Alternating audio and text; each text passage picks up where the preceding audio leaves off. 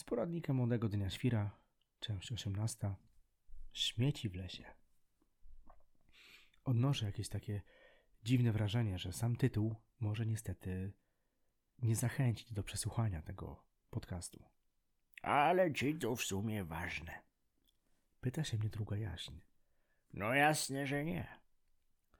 No i niczym Marek Konrad w dniu świra na lekcji języka polskiego myślę i powtarzam sobie, że będę mówił tylko do tych jednych słuchających uszu. Są, tutaj. Jak mogą ich nie dojrzeć, jak rozbitek brzegu. Cały świat mi maleje do tych wiernych uszu, więc powiem do nich. Wszystko powiem, tylko do nich. Nawigator ze statku, bez tchu, mayday, mayday.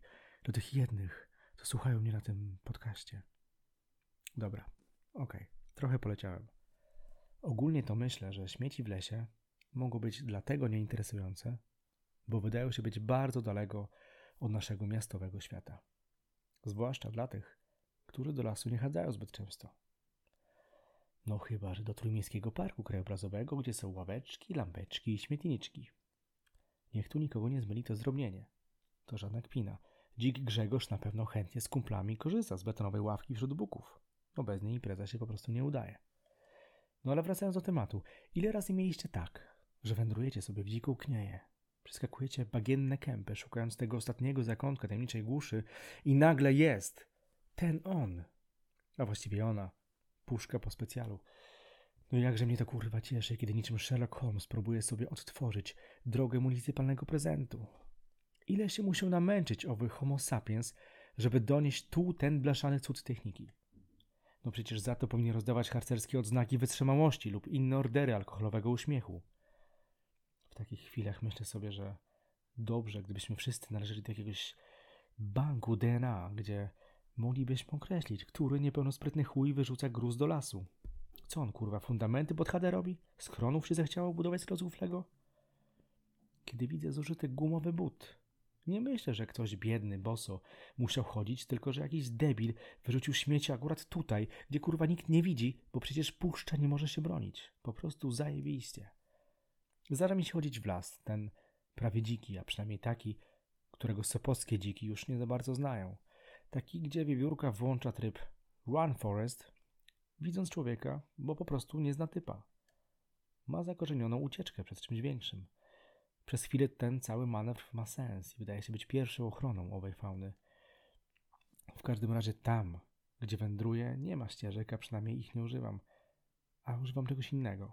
To coś jest plastikowe i ma pojemność kilkunastu, może kilkudziesięciu litrów. Pozwala na zebranie moich kurwa śmieci. Tak, dobrze słyszeliście, moich. Mam na myśli ludzkich śmieci, moich braci i sióstr, którzy zapomnieli, że las nie jest śmietniskiem, gdy widziałem stare pralki rzucone w mech, dziurawe opony na gałęziach, to najpierw chciałem kurwa znaleźć takiego bohatera i zrobić z niego pasztet nie do końca zajęczy, ale, ale wiemy to dobrze, że agresja rodzi agresję. Tak mawiał dziadek Gandek z Porbandaru i ja mu wierzę. Pomyślałem, że że pajaca śmieciarza może nie znajdę. Ale zamiast tego mogę znaleźć owe śmieci i posprzątać trochę lasu. Może nie uratuję tym całego świata, ale stworzenie pod nogami z pewnością będzie żyło się lepiej. A skąd to wiem? Z mikrozowego internetu. Bo kiedy człowiek wraca z pełnym workiem i nastawi uszu, może usłyszeć, jak grzyby klaszczą twoim trampkom, jak wiewiórka już nie spierdala, lecz uśmiecha się z gałęzi. Kto wie? Może następnym razem rzuci pod nogi orzecha. Podobno zwierzęta obserwują każdego z nas i zapamiętują, czy to wróg, czy przyjaciel. Dlatego też czasami pozwalają się zobaczyć. Zatem po takowym wcale nie nadludzkim wysiłku, następnym razem owy las może być dla nas mniej tajemniczym miejscem.